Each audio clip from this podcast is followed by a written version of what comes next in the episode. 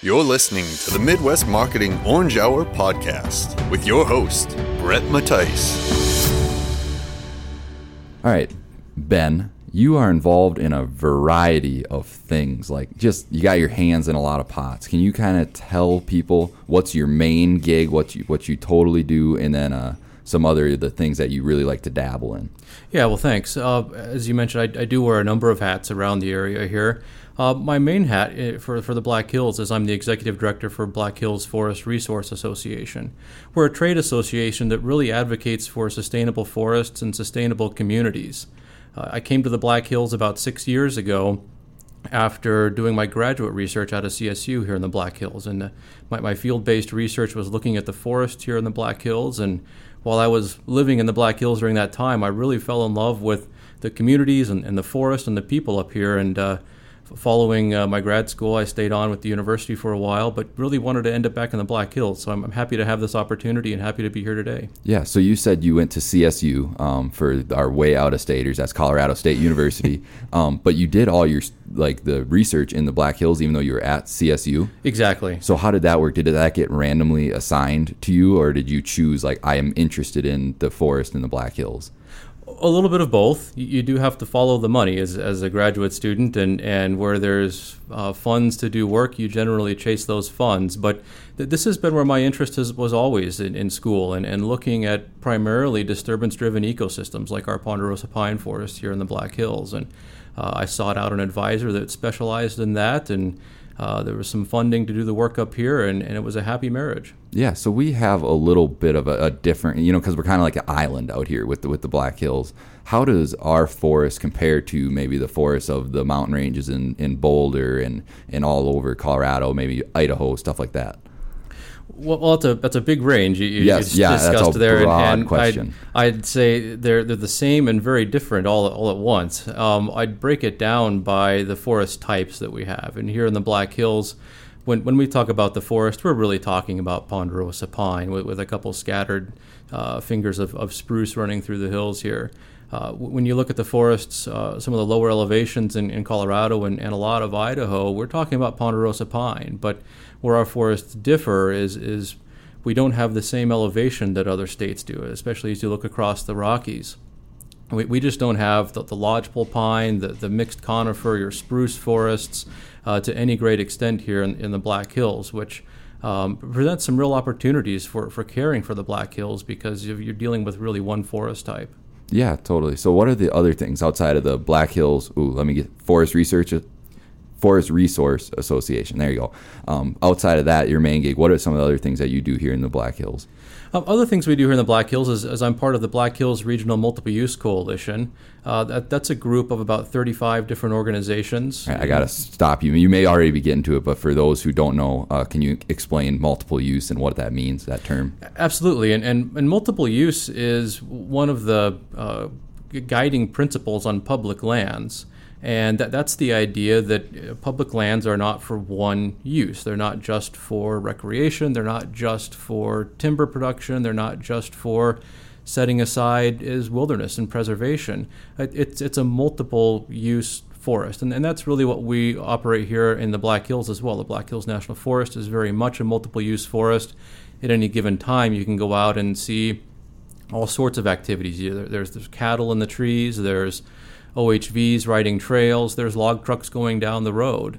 Um, and, and, the Multiple Use Coalition really promotes that type of activity, that, that type of, uh, of, of, mindset for our public lands here in the Black Hills region. And, and the coalition is formed by most users of the forest. It includes cattle and timber and recreation, and even folks who just go out and, and collect minerals recreationally, uh, affectionately known as rock hounds. So there's there's a number of different groups involved there, and, and all of them come on come into the coalition with the same idea of promoting sustainable multiple use here in the Black Hills. Uh, yeah, one thing. I just literally just last weekend I was out in the hills and it was like a perfect example of, of multiple use where I was out and I was looking for wildlife. Um, so I in the same span of two hours I was looking over whitetail deer, elk, couple mule deer, um, obviously your little critters that are running around. Then I mean within eye shot of me I saw like ATVs on an ATV trail, and then I saw a log truck doing you know logging work. So it's like that was a perfect example of multiple use, and you see it all the time in the Black Hills because I mean ATV trails are crazy popular and people love to recreate out in the Black Hills, but obviously you have a lot of logging going on as well.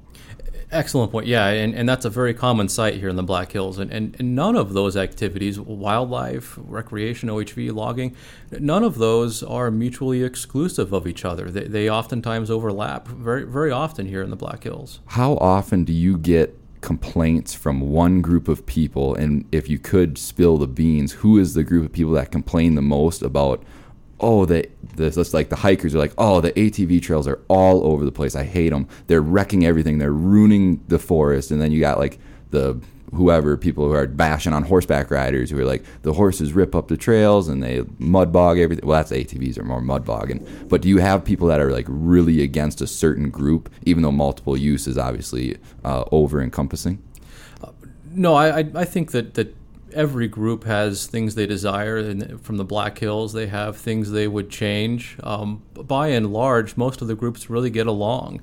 Um, the, the, biggest thing the coalition has been involved in the last couple years has been a campaign for uh, responsible OHV use here in the Black Hills. And, and, as most folks know, the trails were closed earlier this year because of wet conditions. And that's been a problem for a few years running. And, and the Multiple Use Coalition really helped spur a, a campaign, a, a social media campaign to to help promote responsible use and OHV use here in the Black Hills. Um, to, to keep those to keep that opportunity going in the Black Hills. Um, but but I wouldn't put a finger on any one group. um, again, like I say, everybody would have things a little bit different if, if it was just them in the Black Hills. But but it's not and and everybody has to play in the same sandbox. Yeah, that's one thing that I truly love. I mean, I spend a lot of time out on the public lands of all over America, and it's like that's what makes America and public lands so great is that it's just everyone has their piece of the pie. It's everyone's land, and everyone has you know equal right to use it as well as you know how they prefer to recreate on it. Um, but you mentioned when you're talking about uh, CSU sustainable forest. What is a sustainable forest, and what does that mean for like our Black Hills forest?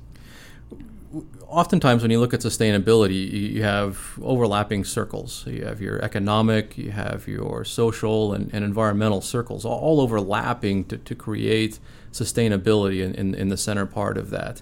Um, when we talk about sustainable forests in the Black Hills, let's look at that kind of environmental or, or forest part of that uh, sustainability circles here just for a minute. Um, and when we talk about sustainable forests, that can mean a lot of different things to a lot of different people.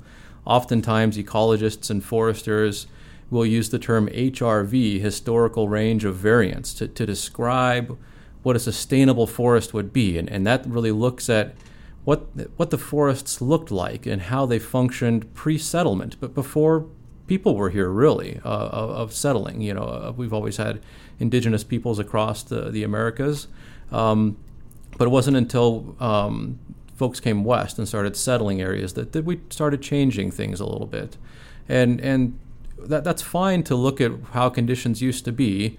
Um, and while they may have been sustainable when there wasn't any settlement, oftentimes those processes, when you talk about ponderosa pine forest and that would include fire, uh, don't work well with, with homes and, and, communities throughout the forest. I, I, use the same term, HRV, oftentimes when I talk about sustainable forests, but I, I use it in, as a healthy range of variation.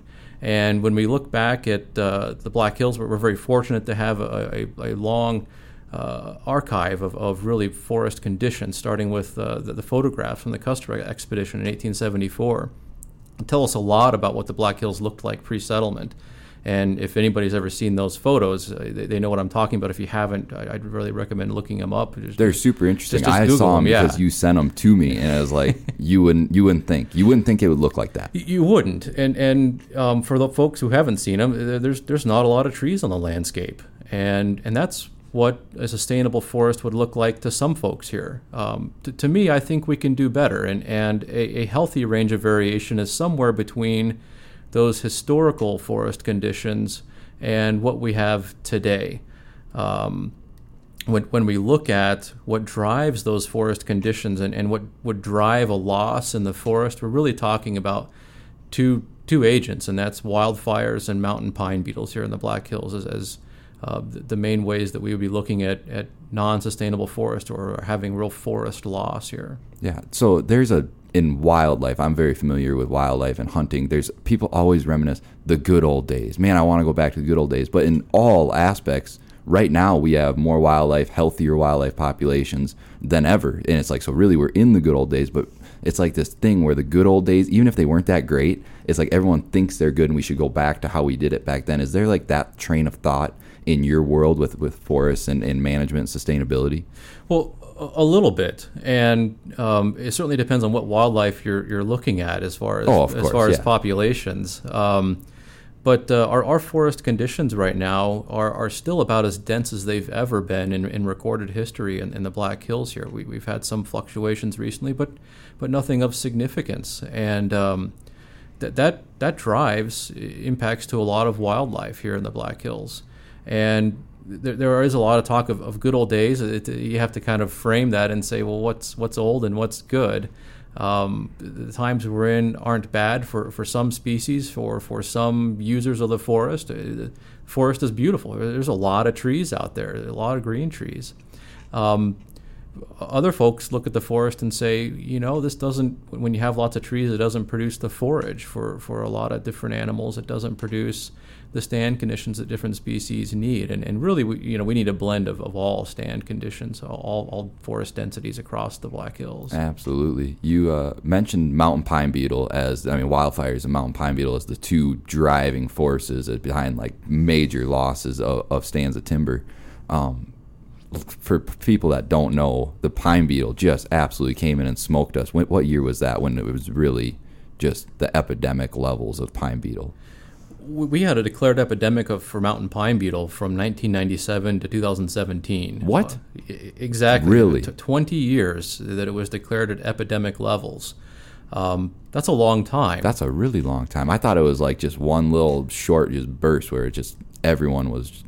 Yeah. Wow, that's crazy. Yeah, uh, certainly some years saw more damage from mountain pine beetles than others. Um, as epidemics generally do, it started relatively small um, up uh, primarily in, in, the Beaver Park roadless area.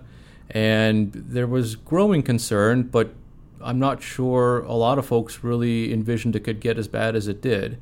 Uh, as mountain pine beetle do, started small and, and grew continuously. Um, the, the, the, forest conditions were, were really ripe for, for, the, for the epidemic.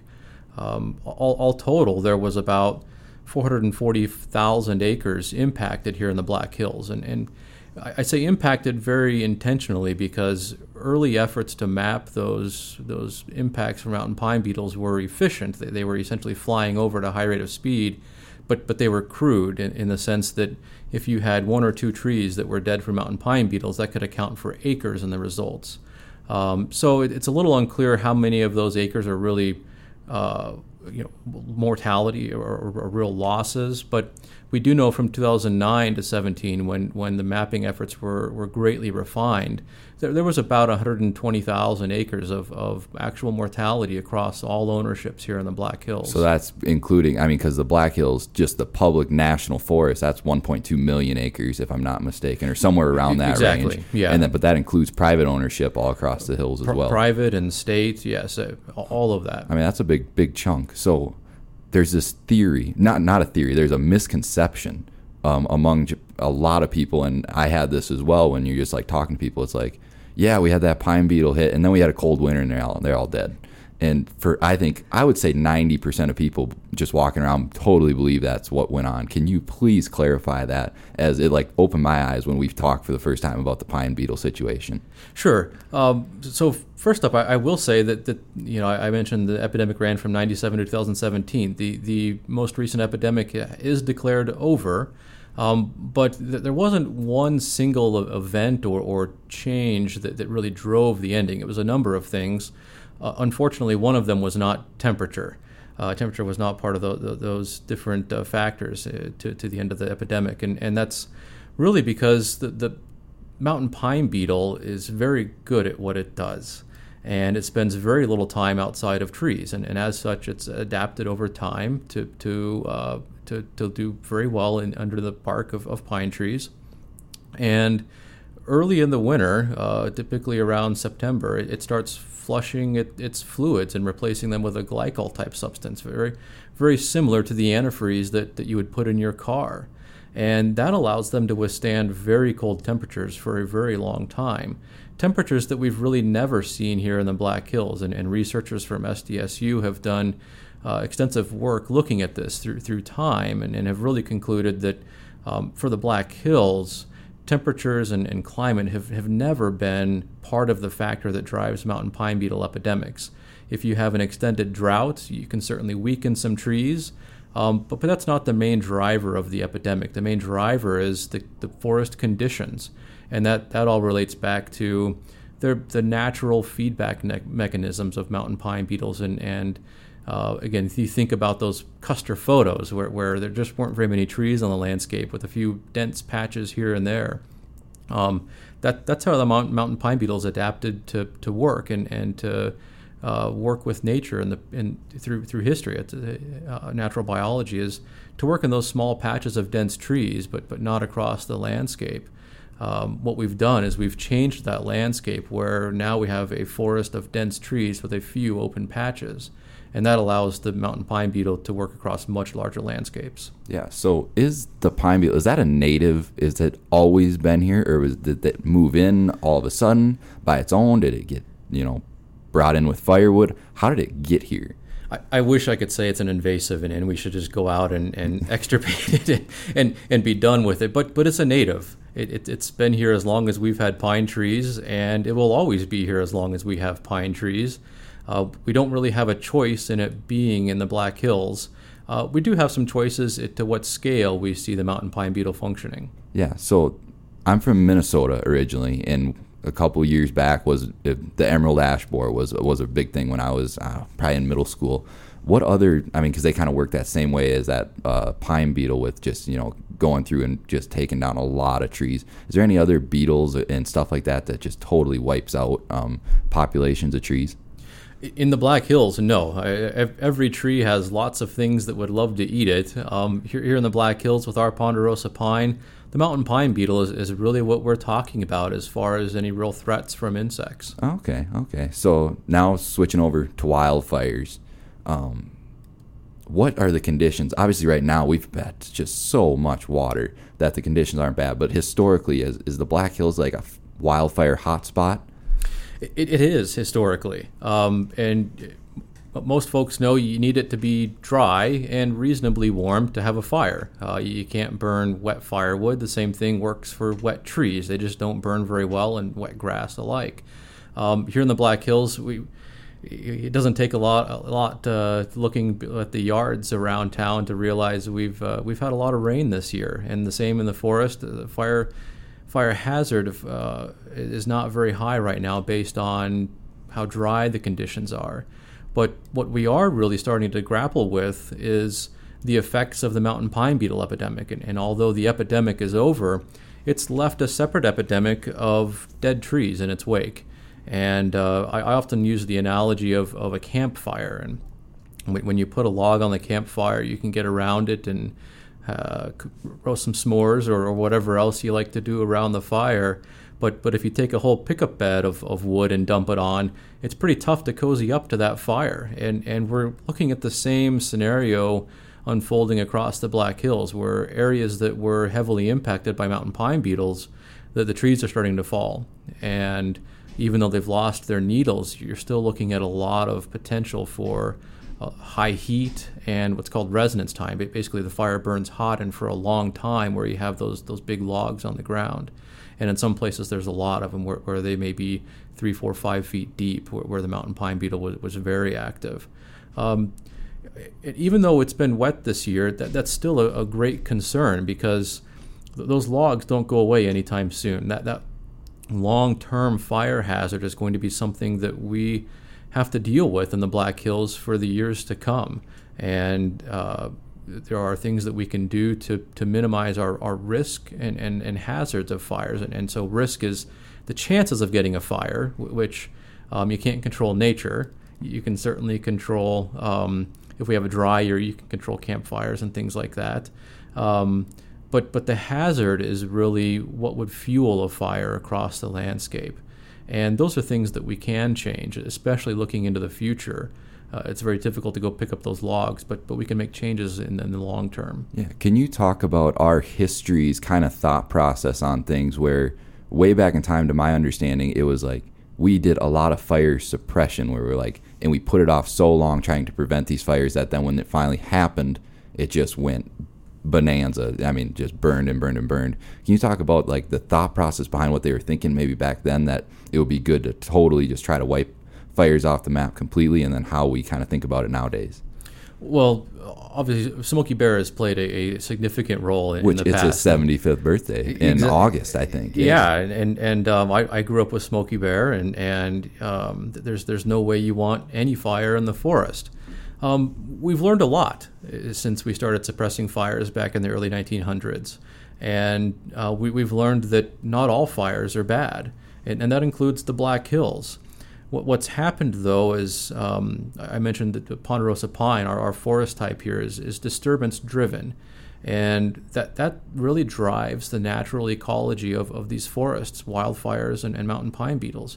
But, but the scale of those disturbances and the severity of them in the past has been much smaller than what we see now.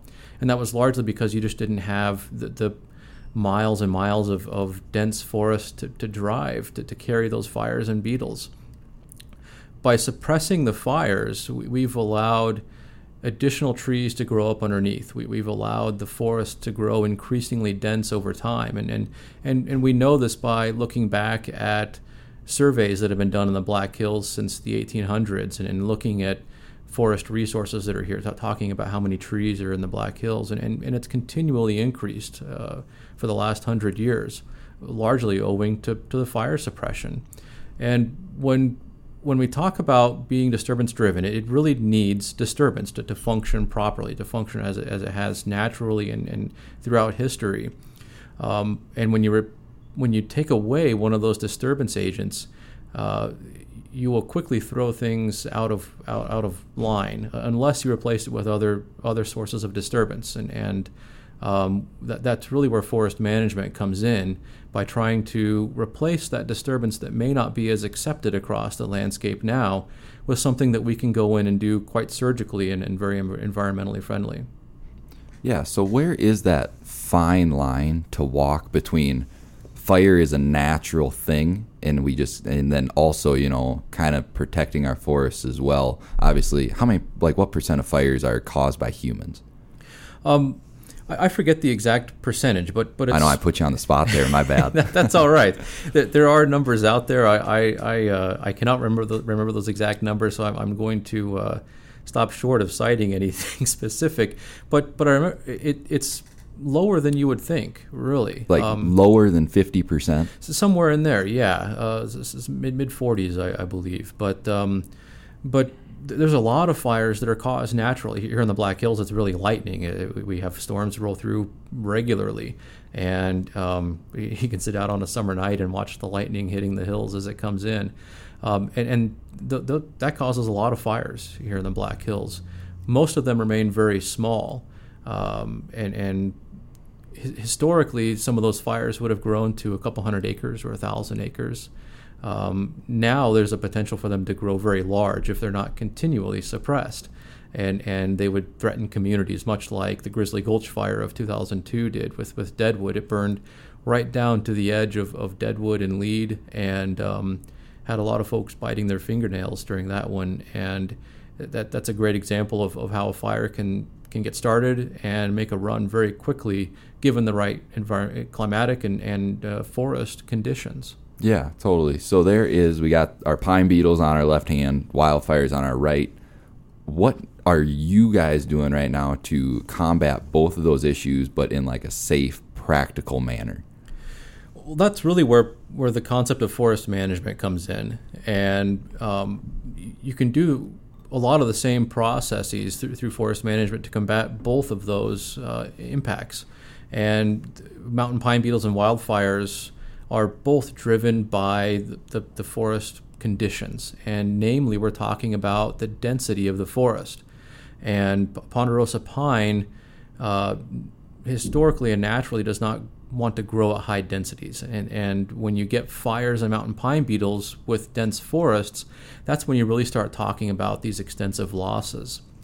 And we, we need fire in this for, in, in, in the Black Hills. It, it, does a lot of, of benefit when it's burning in, in forest types and stand conditions that, that are suited for it. namely, they've been thinned out. And that, that's what forest management wants to, it really aims to do, is to come in and um, th- through environmental and, and, sustainable processes, harvest some timber and, and put that into service through, through a number of different products from the Black Hills, um, while leaving a very specific uh, prescribed stand condition behind. And those stand conditions are typically conducive to letting a fire burn through on, on the surface and the understory and, and not causing a lot of damage and not um, to taking off towards communities. It, the, the, those same stand conditions reduce the threat of mountain pine beetles. And again, you think back to how the mountain pine beetles work naturally, and they, they don't work in a thinned out stand. Um, we, we, can't treat every acre. Um, and in fact, um, depending on, on what type of treatments, we, we can generally treat about 30,000 acres a year in the Black Hills total um, out of those 1.2 million of, of 30,000 30, acres total, excuse me, um, out of uh, approximately 2 million forested acres in the Black Hills when you look at all of the ownership. So um, th- there's a lot of work to do out there on a yearly basis. And it's not all commercial harvest, it's not all big saw logs going to a sawmill. Some of it is, is smaller trees and post and pole type of uh, material, and some of it is just non commercial at all, where you're talking about doing the role that, that wildfires would have done historically and, and weeding out some of that some of those small trees growing in the understory and, and it's all work that really needs to be done to keep this ecosystem healthy yeah it's a i think logging like the logging industry maybe above any other industry gets like people don't realize the nuance in it. And i feel like you probably get a lot of people that are like oh they're just cutting down da da da da da. And i'm sure that happens all the time where they're not seeing the actual management and the scientific research that's done on what to cut and where to cut and why we're doing it. And I feel like you probably get a lot of just heat from people. Maybe not. Maybe people totally understand. I'm way off base, but I feel like logging gets just hammered with they don't know what they're doing. They're just cutting to cut and make money. Well, really, when you look at the communities around the Black Hills, most folks understand what we're doing. Um, not everybody's a forester and may not understand exactly why we're doing that, but but it is all science-based decisions. Um, there's there's always a few folks who don't agree with that, and, and that's their own prerogative. Um, but um, by and large, people have seen forest management here in the Black Hills. They've seen um, they've seen logging equipment in. They've seen what what the stand looks like afterwards, and know that logging doesn't necessarily equate to, to forest loss here in the Black Hills.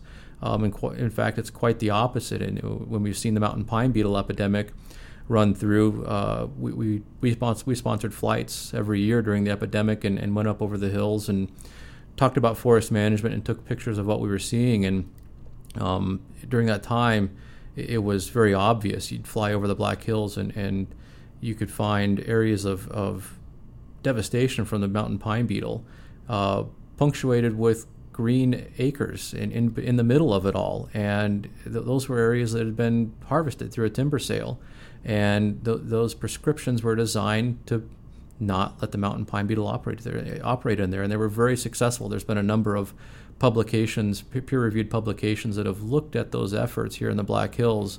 And, and um, the, the successes are, are um, just uh, unequivocal. There's there's a lot to be said for the work that we've done here in the Black Hills. Um, timber harvest has not always um, had the same image, and when, when you look back to the 50s or, or early 60s, um, th- things may not have been as environmentally sound at that time, depending on where you were in the country. And which, and that's not just with the timber industry as well. I mean, that's all over the board as well. When you go back as, as far, it's not quite as thought out in a lot of different places. You're exactly right. We, you know, we as a society have, have learned a lot over the last hundred years, and forest management and timber harvest is, is certainly not immune to having learned a lot of lessons. And we've learned. Uh, we, we've learned how to do those practices and, and to implement timber harvest in a much more environmentally friendly manner and, and make it much more sustainable for the Black Hills and, and other forests alike. Yeah, totally. All right, we're going to take a quick breather, and then when we come back, we're going to talk about how sustainable forests help our communities. Excellent. Hey guys and gals, it's Bret Matice, the host of the Midwest Marketing Podcast. I need you to do me a favor really, really quick. I promise you it won't take long. However you're listening to this here podcast, go on to iTunes, Stitcher, maybe you're just on our website, whatever it is, go give us a five star rating. See those stars? There's gonna be five of them. Just go to the one furthest on the right hand side, click that one. Maybe write a few quick, nice words about us. Unless you don't like us very much, then don't write anything at all. Thanks a lot. I appreciate it. Let's get back to listening. All right, so we're back. And like I said before the break, we're going to talk about how having sustainable forests kind of helps our communities. Can you talk about how that all fits together? Absolutely, and, and that's really the, what I talked about earlier as far as what the Black Hills Forest Resource Association really advocates for is uh, not only sustainable forests, but, but also sustainable communities. And we think back to those three circles, the, the social, economic, and environmental circles that that really overlap to, to create sustainability. That, that same principle applies to the communities. And for, for the most part, we can look at economic and social. And here in the Black Hills, uh, you, you, can't you can't look at the communities and, and not look at tourism. T- tourism is a major driver of, of our community economies. Um, uh, there was a report that came out earlier this year that, that in 2018 there was about 1.6 billion dollars spent uh, by, by tourists here in the Black Hills and Badlands area. That's a baffling number. That, that's a lot of money. That's a lot of money.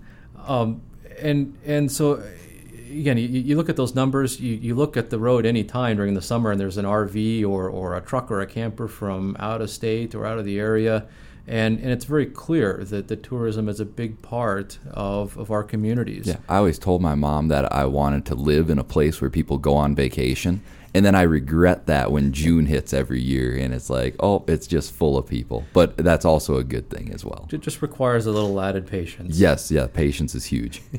um, and, and, and along with that tourism, you know, recreation plays a key role in our communities, and that that's year round. We, we have snowmobiling in the Black Hills, we have mountain biking in the summer. Um, there's a lot of recreation opportunities, and it's another driving part of, of our local economies.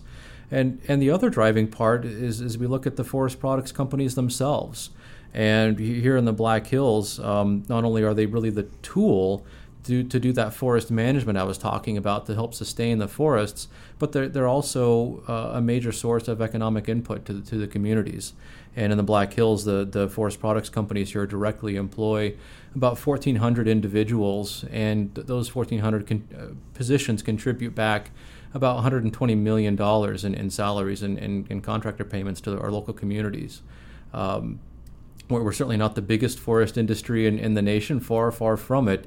But those those jobs and those salaries mean a lot to our local communities. When, when you look at the populations and demographics, it, it's a major player here, and and of course, all of this uh, overlaps with that circle of environment. And, and in our case, we're really talking about the forest and if, if we didn't have the, the forest that we do, all of these would be impacted. Um, you may not lose in t- tourism entirely, but folks come here because it's beautiful, and, and, and Mount Rushmore too. But uh, certainly the forests play play a role in, in folks wanting to come here. And if we didn't have the the green trees and forests that, that we have now, uh, it'd be pretty easy for folks to make the extra couple hours over to the Bighorns or, or Colorado or any other part of the Rockies. Oh, absolutely. I mean, obviously Mount Rushmore is a big pull, but that's a hour out of your whole vacation at best. Where I mean, otherwise you're camping amongst the ponderosa pines and you're hiking through the forest, and you're I mean you're spending more time in the forest than you are at any other attraction. I guess you could consider the forest an attraction in itself.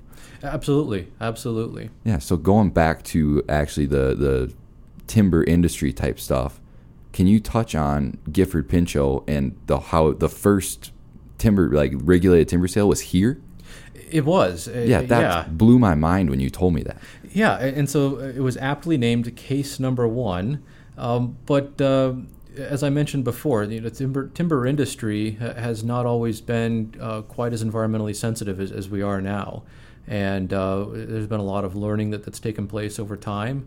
Uh, but but part of that time was uh, in the late 1800s, and during that time there was what's called free use here here in the Black Hills and, and across the West, and um, here in the Black Hills we had mining being developed at that same time, and you put those two together, and there was a lot of forest clearing going on with without any real scientific direction driving it. The, the, the, only driver was mine timbers and, and the need for those timbers to, to keep building the mines.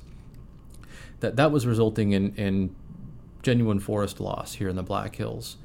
And um, as, as part of that loss, really across the West, we saw the forest reserves created.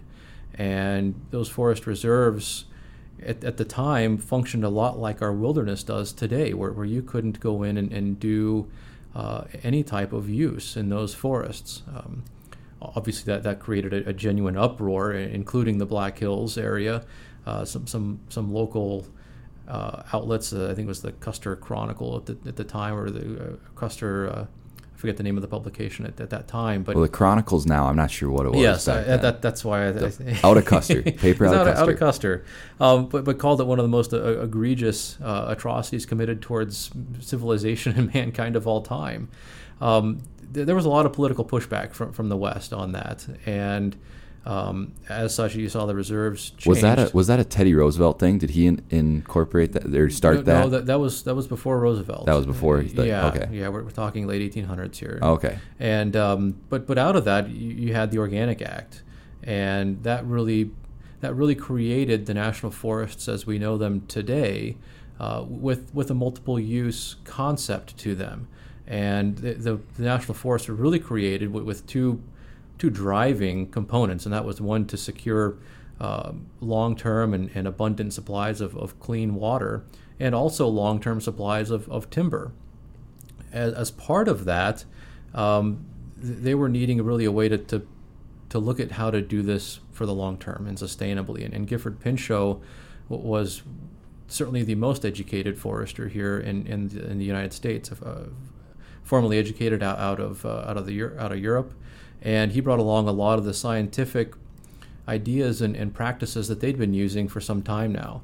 And as he was looking across the West, he, he was spending a lot of time in the Black Hills and, and really concluded that, that if there was going to be a place that we could talk about sustainable forest management and make an example for sustainable forest management, it would be in the Black Hills. And, and out of that was born case number one, the very first ever federal timber sale and it was right here in the Black Hills, a, a contract between the federal government and, and Homestake Mine, and that was in 1899, and that that's what really started our long legacy of forest management here in the Black Hills that, that's been scientifically driven since, and and we've only refined it over time.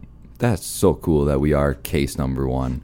And now going back to something that you said um, for people that don't know wilderness well there's essentially i guess when you think wilderness i guess you think two different things a lot of people I like to refer to it as capital W wilderness and lowercase w wilderness. So I mean the lowercase w wilderness is just like a wild place, which a lot of people consider the whole Black Hills wilderness because it's like wild. But then there's capital W, which is federally designated wilderness areas, and we have one here in the Black Hills right now, which is the Black Elk Wilderness Area, and they're obviously all over the West um, as well. And I wanted to know your take on federally designated wilderness as I mean you can't go in there you can't drive motor vehicles. And so if I mean a lot of down trees you have to go in and you can't use chainsaws legally correct?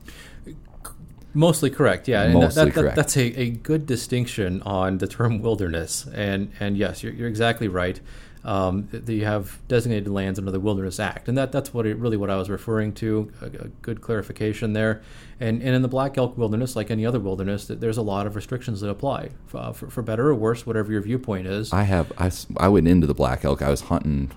I think I was just hunting deer, and I I went into the Black Elk, and uh, on the sign it said like no motor vehicles, no motorized equipment, and then on the bottom it said no hang gliders. And I was like, that's a weird place to draw the line, but you can't even operate a, a, bicycle. No, nothing mechanical. It's in, in pretty much wilderness. horses and, and hikers uh, or people. I mean, either you're on a horse, you're on livestock, or you're on your own two feet. Exactly. And, and so you, you asked a very direct question on, on my opinion of, yeah, of wilderness. Just coming from and, your background. And, and, so this would be my personal opinion. Yep. Um, and, and it's that wilderness plays a, a, a key role in, in the management of our lands. Um, that being said, it, it's not appropriate everywhere. And I look at some of the high mountain peaks in, in Colorado and, and Wyoming um, where you don't have those disturbance driven ecosystems. And, and you have some very fragile systems in biology that, that certainly warrants a, a, high degree of protection. And I, I think wilderness could be aptly suited for, for a lot of those areas.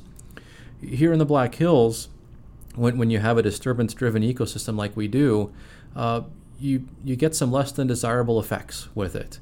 And um, in the Black Hills, we've seen them. You mentioned you were up in the Black Elk Wilderness, and, and if you've been up there any time in the last few years, uh, you may have noticed that most of it is dead. And yeah, a large chunk and lots of, I mean, across trails, hiking trails, horseback riding trails. I mean, it's it's there's a lot of down timber. There's no doubt about that. Exactly, exactly, and that that's an unfortunate side effect of, of wilderness in, well, I'll just say ponderosa pine systems. And when, when you can't go in and do forest management to, to mimic those natural disturbances, nature will manage it.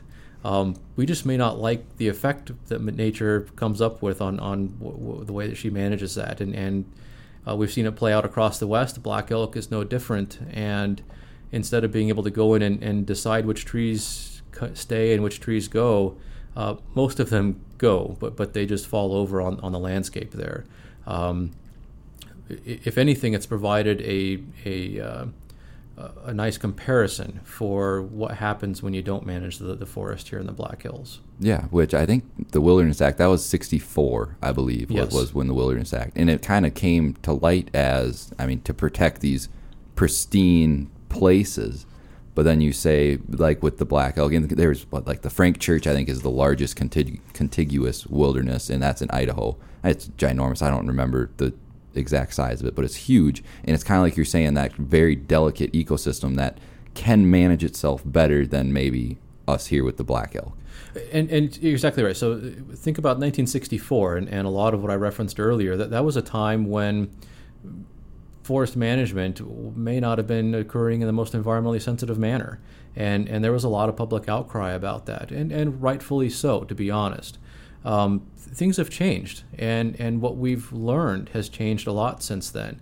Um, at that time, the only real losses that you were seeing were from logging, and there was a, a mindset that if you reserve that, if you put it to the side, it will stay the same forever. But the the fascinating thing about trees is that they don't stay the same. They, they grow every year. They grow every day, and more trees grow. Some trees die. But setting them aside and thinking that they will stay the same forever j- just is a flawed concept. And um, again, like I say, wilderness has its pros in certain places.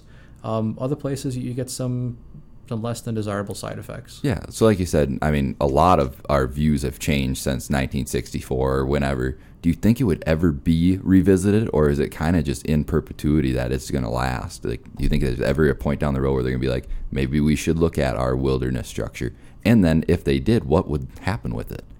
Boy, I that's a big question. That's I know. a huge question. I, I, would just be speculating. You'd be better suited to uh, be asking any one of our congressional representatives um, or members of Congress. And uh, it, since wilderness is, is, congressionally designated, if, if anything ever changed, it would certainly be up to them.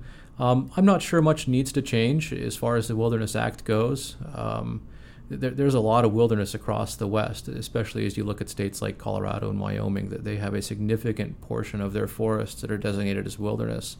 Um, we don't have that here in the Black Hills, and, and I really do believe that's that's largely because we, have been managing our forests, and um, there just isn't a lot of uh, desire for additional wilderness, you know, capital W wilderness here in the Black Hills. Yeah, I agree. So moving on a little bit here, um, impacts that wildfire and pine beetles have had um, on our Black Hills forest. I know we touched on a little bit with kind of the effects of what's happened in the black elk, but how outside of the black elk, kind of what's going on with the pine beetles and, and wildfires. Sure. Well, most obviously, they killed a bunch of trees. Yeah. um, and, and some places they, they, killed quite a few trees in, in all in one place. Other places uh, they, they, just killed a, a, tree here and there. But um, but the effects have have largely been the same, just different intensities across the forest, and and those really range. Um, anywhere from the trees falling across fences, falling across roads and trails. Uh, most folks who spend any time in the woods will, will tell you that they often have a, a chainsaw or, or some type of, of, saw on the back of their ATV or OHV. Um, the, there's it's been a, a, major concern for the counties as far as emergency response, both medical and fire, and, and encountering trees across roads as, as they go to respond to incidents. Um, you, you also have seen uh, a influx of noxious weeds in the areas where you've had the mountain pine beetle mortality. Uh, we won't go into ecology and noxious weeds and, and yeah. all of that. but but basically, wh- whenever you open up that forest canopy, you have a potential for, for noxious weeds. And where you've had the mountain pine beetle mortality, you don't have any funding from other management activities to help control those weeds. Um, certainly, the wilderness falls in that, into that category, but but even other lands where you just didn't have the forest management occurring, but you had the mountain pine beetle, you're seeing a flush of noxious weeds behind it. Uh, Canada thistle has, has been. I was just going to ask, what's the big one? Yeah, Canada thistle has been extremely prevalent the last few years. Um, but but you also just have a changed experience for, for everyone who, who uses the forest for recreation or work. Um, there are areas that you can go through, and, and just from the main roads, you, you can see a change in, in the forest.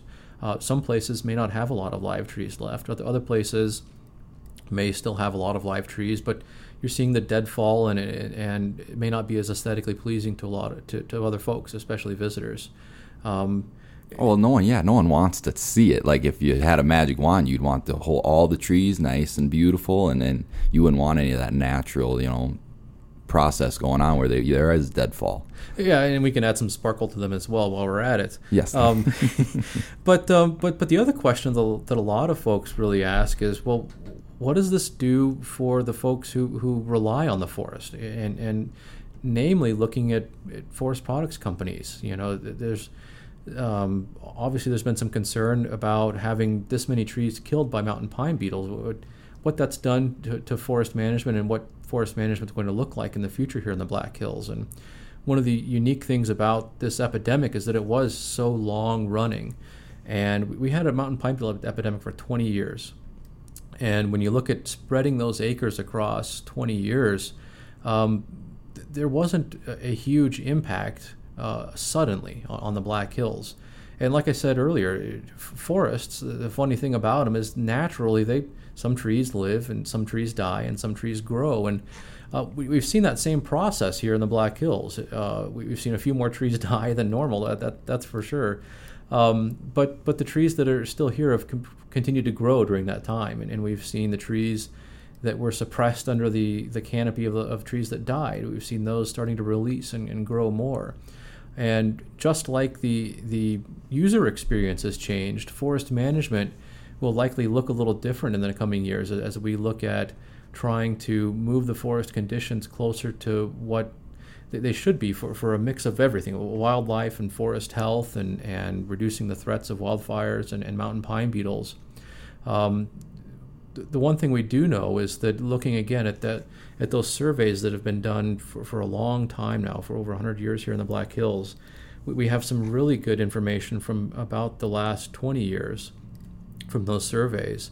And th- that tells us that any impacts that we've had to the, the, number of trees or the volume of trees that we have here in the Black Hills have, have really been negligible.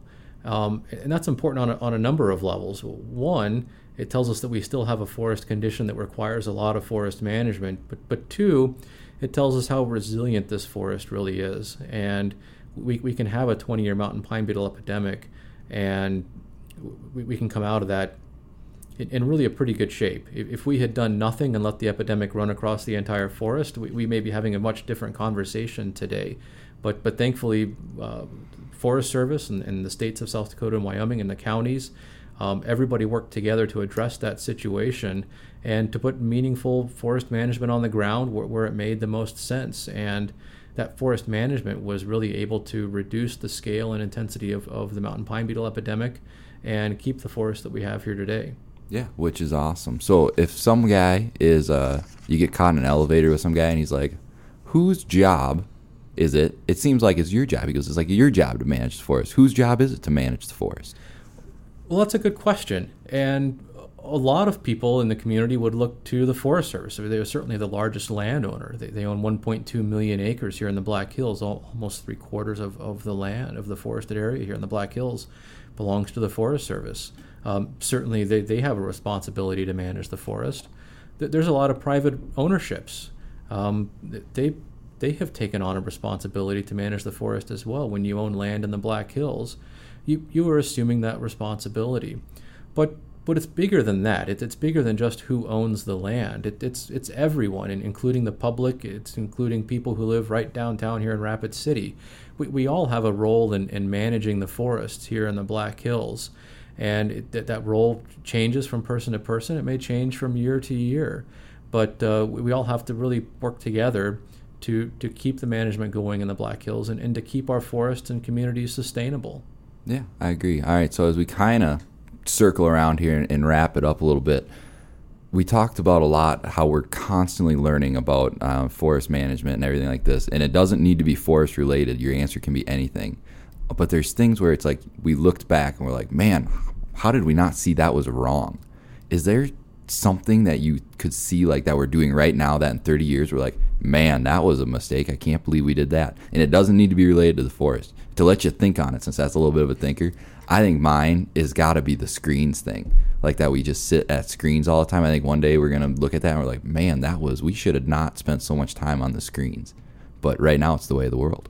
Is there anything that you think that we could possibly do and that might not be quite right? Well, I'm going to have to stick with forestry. That's that fine one. with me. Um, forestry for 200, please. Um, and and absolutely, right right now we're we're two years after post end of the mountain pine beetle epidemic. Um, we've seen uh, some interest uh, locally and across the state on keeping our efforts going. Uh, South Dakota legislature passed a resolution last year, uh, really promoting continued forest management and mountain pine beetle. Like I said, it, it's it's something that's natural. It's been here forever. It will always be here, and and it's that choice in the scale that we have epidemics is where um, we can really be learning right now. And the, the idea that we don't have an epidemic until we have dead trees is, is, is absolutely wrong. And we, we have an epidemic that, that, that's starting now, and it's an epidemic of trees. Um, our, our, forests remain at risk of mountain pine beetles. Uh, th- there was a, an article in the Rapid City Journal back, back in 1963 that aptly titled, We Were Warned on Beetles. And I, I think you could reprint that same article today and it would hold true. You could change some of the, the numbers and names and faces, um, but but all the facts remain the same. Is that we, have had mountain pine beetle epidemics throughout time. The last one we had to this extent was in the late 1800s, early 1900s. Um, that that decimated a, a, good portion of the forest. We've had other epidemics since then, and and the epidemics have grown larger and and more severe in, in their impacts as the forests have grown more dense. We, we haven't reduced the density of our forests enough to reduce the threat of another mountain pine beetle epidemic. And, and it's, it's not a matter of if, it's, it's when. And I, I would say we, we have been warned on beetles now, and the choices that we're making today set us up for what the next epidemic will look like. And it can be an epidemic of a couple 10,000 acres, or it can be an epidemic of hundreds of thousands of acres. We, we have that choice, and, and we've known for over 100 years on how to control mountain pine beetles and, and reduce the impacts in our forests. And um, without going into mountain pine beetles 201, it, it, it's really just thinning the forest and, and keeping them at, at, lower densities. And we, we can learn that lesson this time. We really can. And, and hopefully prevent having these same discussions 15, 20 years from now. Exactly. Very interesting. Speaking of writing that holds up from a long time ago, have you read any of Aldo Leopold's stuff at all? Certainly. Yeah. yeah the Sand County Almanac. Mm-hmm. I'm trying to get uh, Todd as a graphic designer, and I'm trying to get him to read it. But since it says Almanac in the title, he won't do it. but Aldo Leopold is like, I mean, he wrote his stuff in the early 40s, and then I think he got published in 47. I mean, it's like it you read it now, it's like it's just so holds true. And he has a quote. I'm going to butcher this quote, and it's not going to be spot on, but I'm going to try to get the general theme of it.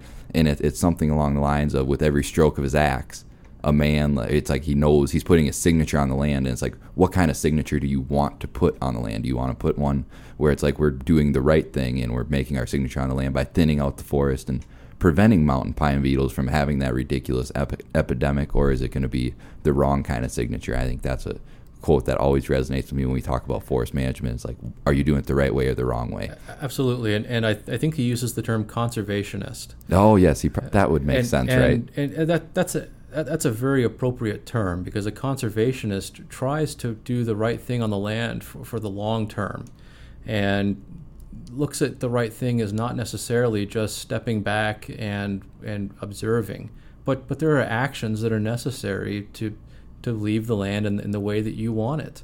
And here in the Black Hills, it, it's really forest management is what we're talking about in, in, in all flavors. Uh, to, to leave the land in, in the state that we want it with lots of green trees and healthy forests and healthy wildlife. Yeah, I agree. So I guess do you have anything that we didn't touch on that you'd like to bring up before we just shut the machine down here and, and get on with our day? No, I, I appreciate the opportunity to come in and, and talk about forest management in the Black Hills, uh, talk about our communities and, and, and how they overlap so much. Uh, we, all see the log trucks, we see the forest management happening from time to time, but, it, but it's important to understand that uh, it plays a very significant role uh, both in maintaining our forests and maintaining our communities. Yeah, well, hey, thanks. We appreciate you coming on. I think people will definitely learn a lot uh, uh from this thing. It's super interesting. I find all this stuff just fascinating. So thanks for coming on and talking to us, and thanks for listening, guys. Thank you.